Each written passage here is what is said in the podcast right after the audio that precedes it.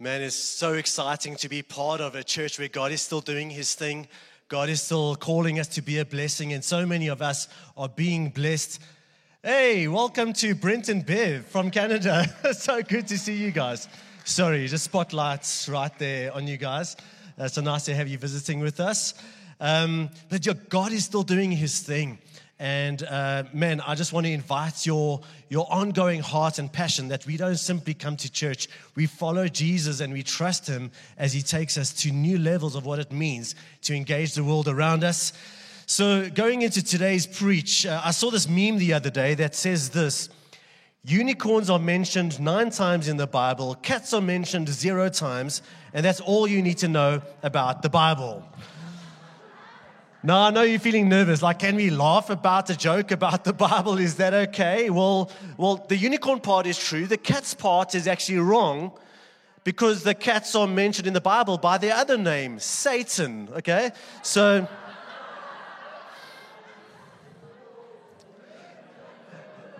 now you're like, okay, Stephen, but you said the unicorn part. Where does that come from? Well, for those of you who may have a King James Version with you, and if you could do a word search, you would find the word unicorn in the Bible 9 times. All right, so what's going on there? Do we believe in mythology here? Well, you know, we use the word now in English, but as most of you know, the Bible wasn't written in English. It was written in Hebrew. And so when the people who were doing the King James translation came to that word, they looked at this Hebrew word and they wanted to find, you know, what's the word for an animal with a single horn, a unique horn. All right?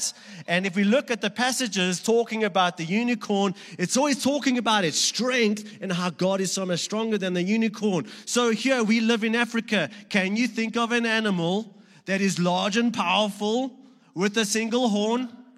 A rhino, all right? So most people have come to understand that's probably what they're thinking about. But the reason why I raise this is because sometimes reading the Bible can be super confusing. We are, for those of you who are joining with us, we've been working through the book of Exodus, and we've worked through all the drama, all this kind of stuff that makes it into the children's stories and the movies, and now we're getting into the most juiciest part of Exodus, which is all these wonderful laws. But then we really struggle with how do we read these laws. You know, on Wednesday, we had such an incredible launch of our Bible Equip module, and we had a whole lot of fun at the same time. So if you missed out on that, well, you know, you can join a life group, and if you really aren't in a life group and you want to plug in, please come and speak to me about that. But we're learning how to read the Bible. And one of the things we spoke about was that many of us approach the scriptures like a grab bag of feel-good quotes. And all that I'm looking for is this little quote, this little dose of Christian comfort that I can put on my Facebook page, I can put on my WhatsApp profile, and that's kind of all I need. But what do we do with all the parts of Scripture that don't fit that? Especially a part like what we're going through with all of these really strange laws. Now, one of the things that God wants us to see when we come to the Scriptures, there are many things, but one of the big things is what I've started to call just these threads of truth that make their way throughout Scripture. And they're not always there, and you'll never see them if we're just pulling out these verses one at a time. But just like a tapestry makes a thread will make its way from this part of the tapestry into that picture, but if you had to pull on it, you'll see it's one single thread. In the same way, there are these themes. There are these threads in Scripture that when we see them and when we pull on them and when we realize how they're integrated throughout the entire biblical story, it can be so powerful to help us know more of who God is, what He is saying to us, and what He is calling us to. And today we're going to be looking at one such thread. And so we're going through the book of Exodus. We're going past all the drama. We're at the bottom of Mount Sinai. The Israelites are going to spend about a full calendar year there. And then we get all of these laws. And last week we looked at the top 10, or the first 10, the 10 commandments, or the 10 words of God. And wasn't that an awesome sermon, right? In fact, I think it was the longest preach that I've ever done here at Riverside. I don't know if that's a good or a bad thing, but nonetheless, I think God is speaking to us. And so mercifully, we're not going to go through all of the rest of the laws in that level of detail. And just a reminder for those of you who missed last week that I made a video on the Glad You Asked series that you can go find on a YouTube page, just where I address this bigger question. What do we do with the strange laws about tattoos and no bacon and no prawns and not wearing two types of clothes? Do I have to obey those laws as a Christian? This video answers that question in way more detail than I can do this morning. So assuming that we know that these laws were for Israel, this newly developing nation coming out of Egypt, they're this migratory people, they need religious laws, they need civil laws, they need laws to help them just govern themselves as a nation. And so God is giving them all of these laws. But if you had to read through this book of Exodus, you're going to see several chapters worth of laws that are all about the tabernacle. And the theme of the tabernacle is one of these threads that I want to draw our attention to today. And hopefully, here's what I want to ask of you. I want to ask you to really engage your imagination. You know, so often we kind of want a simple sermon with 2 or 3 quick things that I can not put into practice tomorrow, but it helps me digest it easily. You know, or something solid that I can wrap my head around. But I think sometimes what God wants us to do is to really open up our mind. And when I say the word imagination, I'm not saying we're going to make things up. What I am saying is when we conceive of the things of God, and when we allow ourselves to be shaped by how I think about God, there's always more to imagine, and there's always more of God's truth there. And I'm really hoping that at the end of today, God's presence and power has invaded our imaginations. And we're going to get there through this very unlikely pathway, and that is through all of these laws about the tabernacle. Now, if you don't know what the tabernacle is, I know you're dying to find out. But the tabernacle is really, remember, these are migratory people working through the deserts. And so they haven't settled down. They're not in their land. And so they can't build a temple. So the tabernacle is kind of like the temporary temple. It's this really elaborate tent that gets set up every time Israel moves around so that they can have this space as the center of their religious life. Now, if you read these chapters, here's an Easter egg for you that, honestly, I wouldn't pick up even if I read these chapters 1,000 times. But something really incredible that I want to draw your attention to, and that is this. In these chapters, God speaks 7 times. In fact, you could go count it yourself, and God said, or and the Lord said, happens 7 times. The whole set of instructions and laws about the tabernacle comes up twice, at the beginning and at the end of these speeches. And in the beginning and at the end, we've got seven items in the tabernacle. So that happens twice. Then we've got the 7-day ordination process for these priests.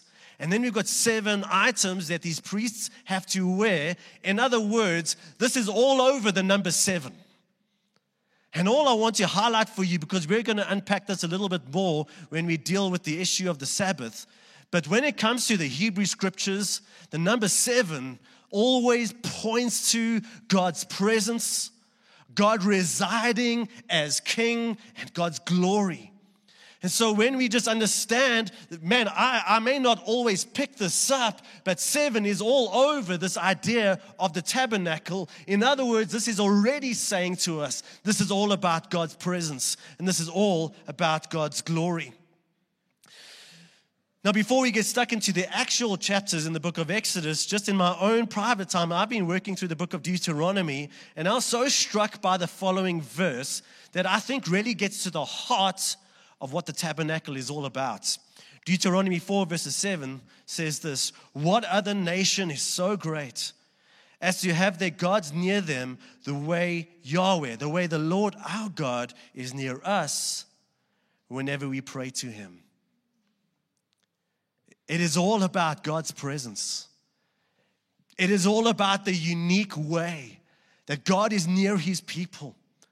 and that God wants to be amongst his people and to be enjoyed by his people, and for somehow that to be evidenced to the nations around them and around us. And so already this kind of gets to the heart of two different ways to think about religion.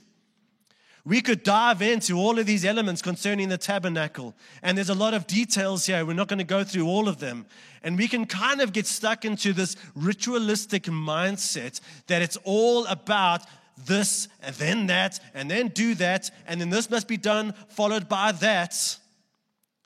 Whereas when we realize what the heart of it's all about, the rituals are really just helping these people engage the active living presence of God. Now we can say, oh yeah, but those are the Israelites. We're different because we don't have these rituals. We've got them.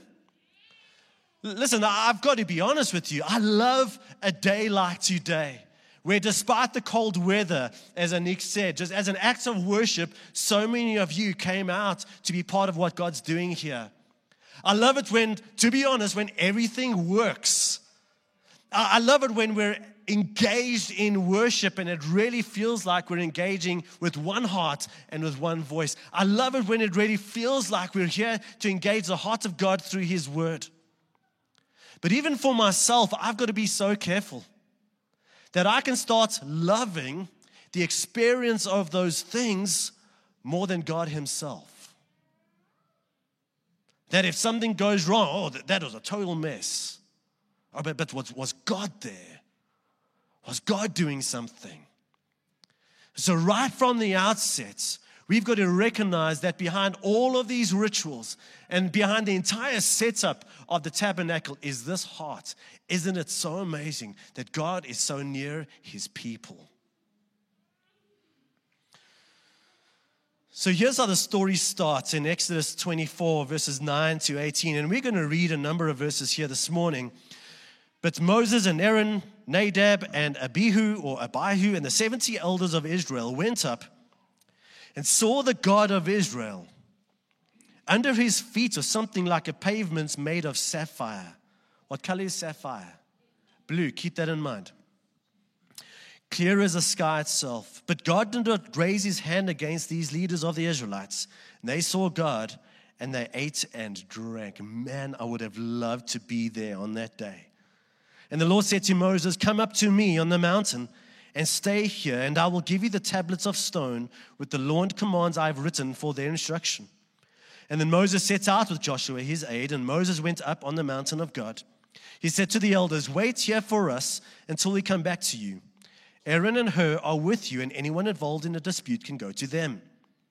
When Moses went up on the mountain, the cloud covered it, and the glory of the Lord settled on Mount Sinai. For 6 days, the cloud covered the mountain, and on the seventh day, hello, is that starting to just remind you of how important this is? On the seventh day, the Lord called to Moses from within the cloud. To the Israelites, the glory of the Lord looked like a consuming fire on top of the mountain, and then Moses entered the cloud as he went on up the mountain. And he stayed on the mountain 40 days and 40 nights. So what I want to draw your attention to here is kind of three levels of engaging the presence of God. The first level is where all the Israelites were around the base of the mountain. The next level was where Moses was with Joshua and the 70 elders. And while they could somehow see God, there was still a bit of a barrier between them and God. And then at the top level, the most concentrated experience of the presence of God, Moses alone kind of goes through this fire cloud to be with God's concentrated manifest presence. So the people of Israel at the bottom, the elders in the middle, closer to God's presence, but not quite there. And then Moses right at the center in this very exclusive place. And what happens now in the next chapter is God starts to say, listen, here are the building materials that I need for the tabernacle. So you can go tell your people to do that. And then we get verse 8 and 9, and then have them make a sanctuary for me, and I will dwell among them. That's always the point. Make this tabernacle and all its furnishings exactly like the pattern I will show you. And then God starts to give just some of the items that need to be made and what they're going to look like. And the first thing, we're not going to go through all the details, the first thing that God tells Moses to make is what we've come to know as the ark. And it's this box, basically, so big, so high, so wide, made out of acacia wood, inlaid with gold, covered with gold, with rings on the side so that people can stick these poles through and carry the ark. But I want to read what's going to be on top of the ark, and that's in verse 17. Make an atonement cover. And by the way, these words won't be on the screen. Just listen to this and maybe look at the picture that you have before you. Make an atonement cover, aka a mercy seat, of pure gold, 2.5 cubits long and 1.5 cubits wide, and make 2 cherubim out of hammered gold at the ends of the cover. Stephen, what's a cherubim? It's an angel. And before you confuse the cherubim in the Bible with Cupid the cherub, with his cute little bum, you know, throwing a heart into people's hearts. All right, cherubim in the scriptures are these fearsome angelic creatures.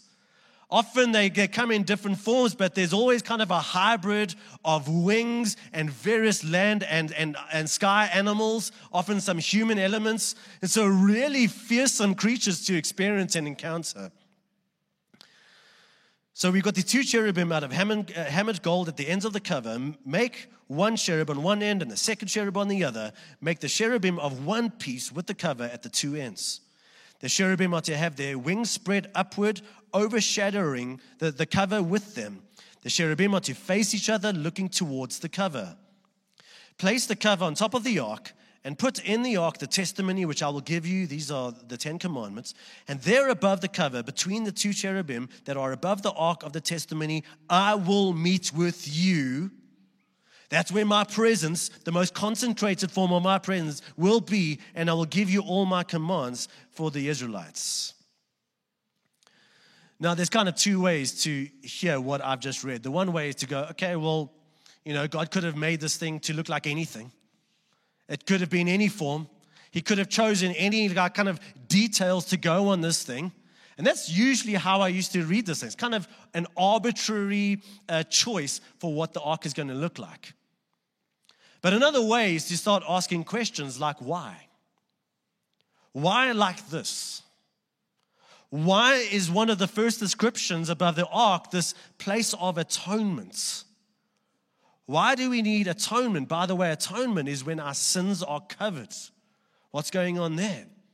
And why these details, a whole lot of detail about these 2 cherubim kind of covering and protecting this place where atonement happens and where God's most concentrated presence is going to be experienced. What's going on here? Why those choices? So I want you to hold on to those questions. Then one of the other major features in the tabernacle is the lampstand, and maybe what comes to mind is the menorah that maybe some of you have even seen or have in your home. So what is it? Well, let's read these verses. From 25 verses 31 to 36. Make a lampstand of pure gold and hammer it out, base and shaft, its flower-like cups, buds and blossoms shall be of one piece with it. Maybe you can already start observing what are the major themes that come out of this description about the lampstand. 6 branches are to extend from the sides of the lampstand, 3 on one side and 3 on the other. 3 cups shaped like almond flowers with buds and blossoms are to be on one branch. 3 on the next branch, and on the same for all 6 branches extending from the lampstand. And on the lampstand there are to be 4 cups shaped like blossoms. Shaped like almond flowers with buds and blossoms. 1 bud shall be under the first pair of branches, extending from the lampstand, a 2nd bud under the 2nd pair, and a 3rd bud under the 3rd pair. 6 branches in all, plus 1 in the middle, 7. Hello, all right? The buds and branches shall be of one piece with the lampstand, hammered of pure gold. I'm hoping you're starting just to see this idea. This is not just an average lampstand. Number one, this lampstand is once again associated with God's glory and God's presence and God's life, but more particularly, it's meant to depict a tree of life. So I'm just throwing that out there, and we're going to get back to this in a second. Let's move on. We've got these curtains in the tabernacle, 26 verses 1. Make the tabernacle with 10 curtains of finely twisted linen and blue, purple and scarlet yarn with cherubim worked into them by a skilled craftsman. There's a cherubim again. Why? What's going on there? So those are the outer courtyard curtains. Then we go one level in, verse 31 of the same chapter. Make a curtain of blue. Remember, I asked you to think about the color blue, of blue, purple, and scarlet yarn, and finely twisted linen with cherubim, once again worked into it by a skilled craftsman. Hang it with gold. Why all the gold? With gold hooks on 4 posts of acacia wood, overlaid with gold and standing on 4 silver bases. Hang the curtain from the clasps and place the ark of the testimony behind the curtain. The curtain will separate the holy place from the most holy place. Put the atonement cover on the ark of the testimony in the most holy place. So, if you kind of haven't been tracking here, what you're starting to get are these increasing levels of getting nearer and nearer the most concentrated place of God's presence. But every time you do that, you go through this bluish veil with these cherubim woven into it. And every time you go to the next layer, there's another bluish veil with these cherubim woven into it. Then we get to this most holy place where there's this place for atonement, God's concentrated presence, and once again, these cherubim protecting. Now, let's try pull this together and add to this. We've got this tree, this living tree indicating God's presence and God's life. What's going on here? Now, once again, we can either go, okay, well, that's pretty random, or we can pull on the thread. So let's ask this question. When last did we see these ideas coming together? God's presence wanting to be with men. Cherubim. This idea of God's presence and this tree. I'm hoping what's coming to some of your minds is this idea of Eden. Because right at the beginning of Eden, if you think about it, what was the point? The point was God being amongst these people. Us not needing to be afraid of God's presence before sin came into the world. And so we could be with God, and humanity and God would live together and thrive together. And there was this tree of life, somehow this life-giving, concentrated place of God's presence and God's glory. Mysterious, but there. And then what happened? Well, when Adam and Eve sinned, God took them outside the garden. And what did He put there to protect them from this concentrated sense of God's presence? Cherubim. Can you see it coming together here? That is why we need atonement. Because of the sin, we lost access to the tree of life. We lost access to God's concentrated presence. And so in order to get back in, we need to go past these cherubim, and our sins need to be atoned for. So here where I want to draw the thread a little bit tighter, let's look at Eden, let's look at the mountain, let's look at the tabernacle. You see, in Eden, we've got Eden, and then we've got in Eden, we've got the garden in Eden, and then in the center, we've got the tree of life. This broad area, this middle area, and this most concentrated sense of God's presence. Once again, in the mountain, we've got the general area, we're kind of near God. Then we've got the next level up, Moses and the elders, and then we've got the one place that only Moses could go. And in the tabernacle, we've got the same thing. We've got the outer courtyard where the average Israelite could go. Then we've got the holy place, and we've got to enter through these kind of guardian cherubim and this blue veil separating us from God's presence. And then only did you have to go through another level of this blue veil and these cherubim protecting us to get to the most holy place. And once again, there are these cherubim protecting God's presence. And the atonement seat is there where our sins can be forgiven. So once again, this is not simply about architecture. This is not simply about ritual. This is not a random set of choices made by God. This is all designed to communicate what God's heart has always been. And that comes back to Deuteronomy 4, verse 7. What other nation is so great as to have the gods near them the way Yahweh our God is near us whenever we pray to him? Now, if you follow the story of Israel, they weren't in the wilderness forever, and then eventually they moved into their land. And under King David, they conquered the city of Jerusalem. And then eventually David's son Solomon was able to build the permanent temple. And because of his wealth and his power, it was absolutely magnificent. But all of these theme details are all there. If anything, they get expanded, intertwined in these curtains are pictures of plants and flowers and pomegranates, just once again reiterating this idea of this is like Eden. Now, you kind of wish that was the end of the story, but it wasn't too long before we start seeing the general trend that Israel was going into. And increasingly, they became unjust. Increasingly, they became idolatrous, and they weren't worshiping the God of Israel. And then because of that, after many, many generations, they were taken into exile. And some of you would know what that meant. That meant that the Babylonian army came in and destroyed the capital city, Jerusalem. But even more heartbreaking was that they destroyed the temple. And it wasn't just about a building. It is about God's presence. Around this time, God opens Ezekiel's eyes and he shows Ezekiel his presence leaving the temple. So what now?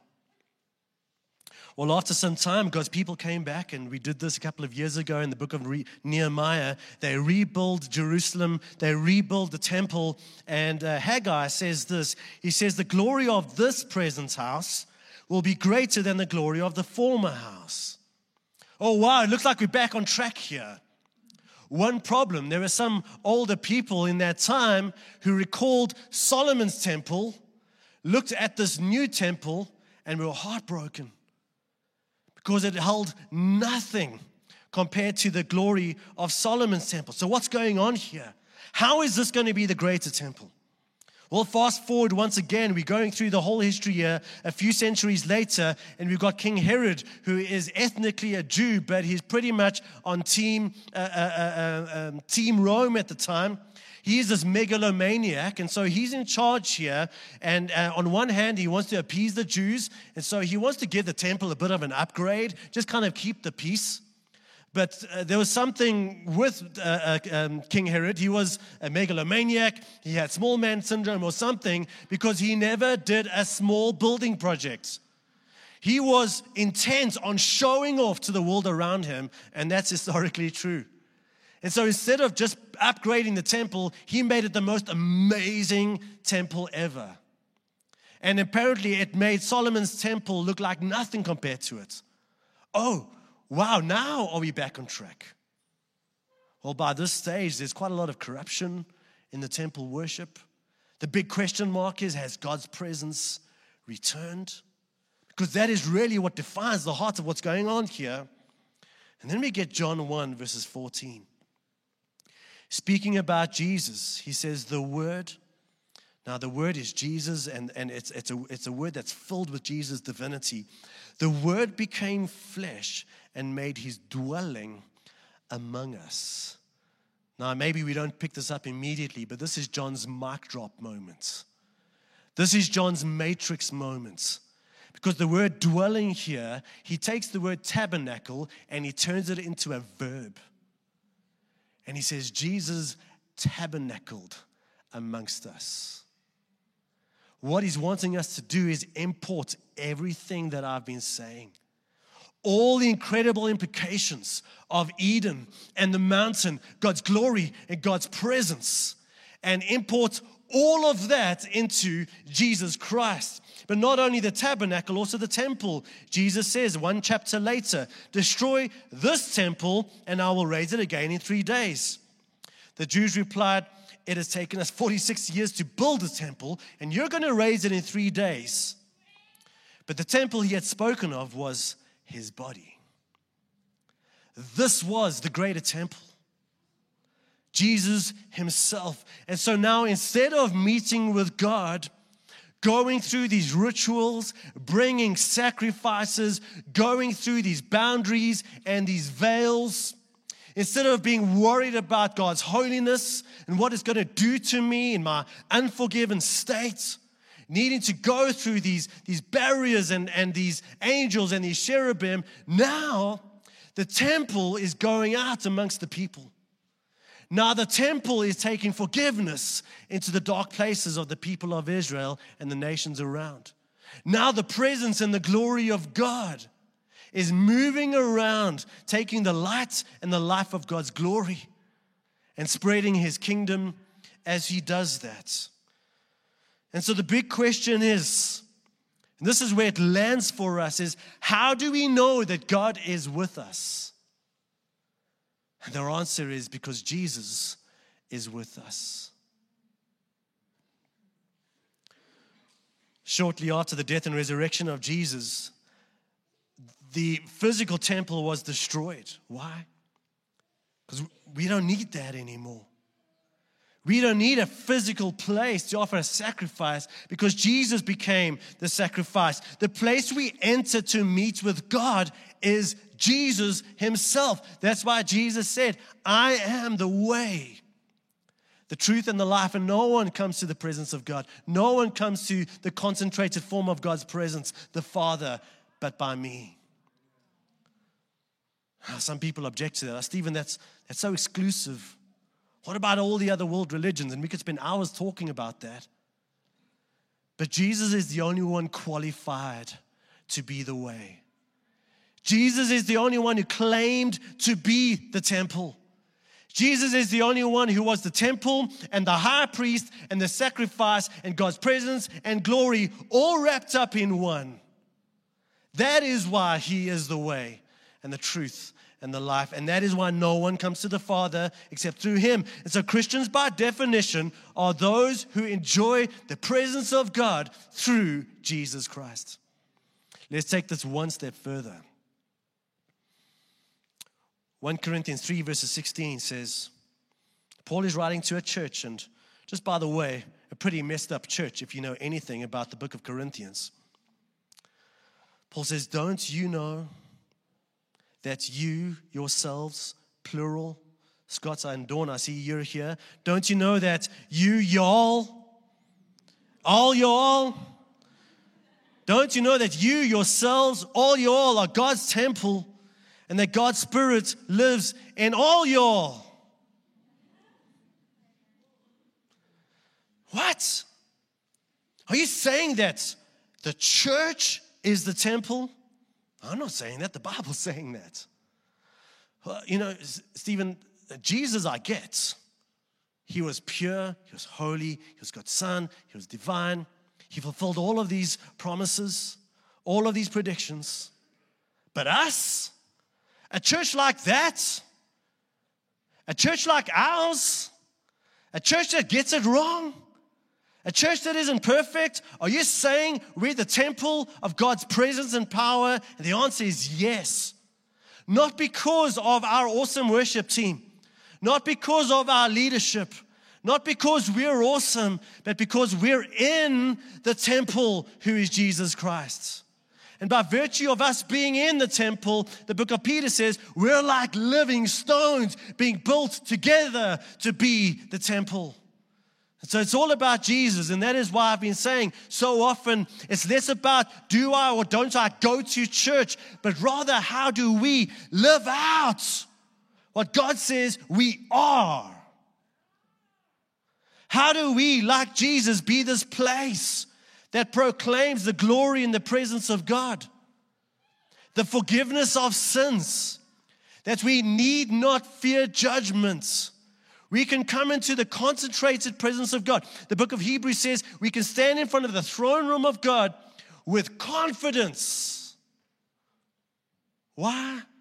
Because we're in the temple, who is Jesus. And we, like Jesus, get to bring God's grace, bring God's light, bring God's life, bring God's presence, His glory and His kingship and His authority, bringing it to those who need it most. That is what the church ought to be. Now, I've already mentioned that I'm not giving you 3 alliterated points, something to write down and forget about. I just want us to be overwhelmed with what this means.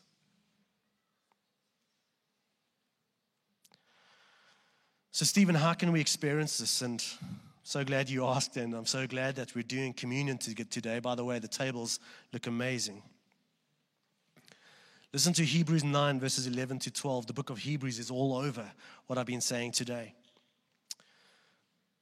When Christ came as high priest of the good things that are already here, He went through the greater and more perfect tabernacle that is not man-made, that is to say, not a part of this creation. He did not enter by means of the blood of goats and calves, but He entered the most holy place. Not somewhere in Jerusalem, but God's cosmic temple. He entered the most holy place once for all by His own blood, having obtained eternal redemption, aka forgiveness of sins, aka atonement. You know what happened when this happened?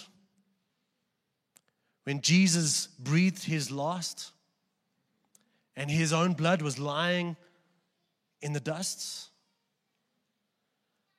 those curtains, those veils separating us from the presence of God, this fear of His holiness, are we good enough to enter the presence of God? Those multiple layers of ritual and these cherubim protecting us from God's holiness, that curtain was torn in two the second Jesus died, showing us once and for all that you and I can enter the presence of God in Jesus Christ. Because it is in Jesus Christ we experience atonement, the forgiveness of sins. Our sins are covered. And we can stand with confidence, not arrogance, but confidence in God's presence. Didn't write this down, but I thought about this on the way here. I want to take this one step further, and then we'll go to the table. This is where the storyline's going. What is true of the center of the Garden of Eden, which became true of the highest point of the mountain with Moses and God's fiery presence, which became true of the most holy place in the Ark of the Covenants, which became true of Jesus, which because of Jesus and His glory amongst us becomes true of us, will one day become true of all of creation. And that is where God is taking us. And one day He will remove all that stands in the way of the entire creation experiencing the fullness of His glory and presence.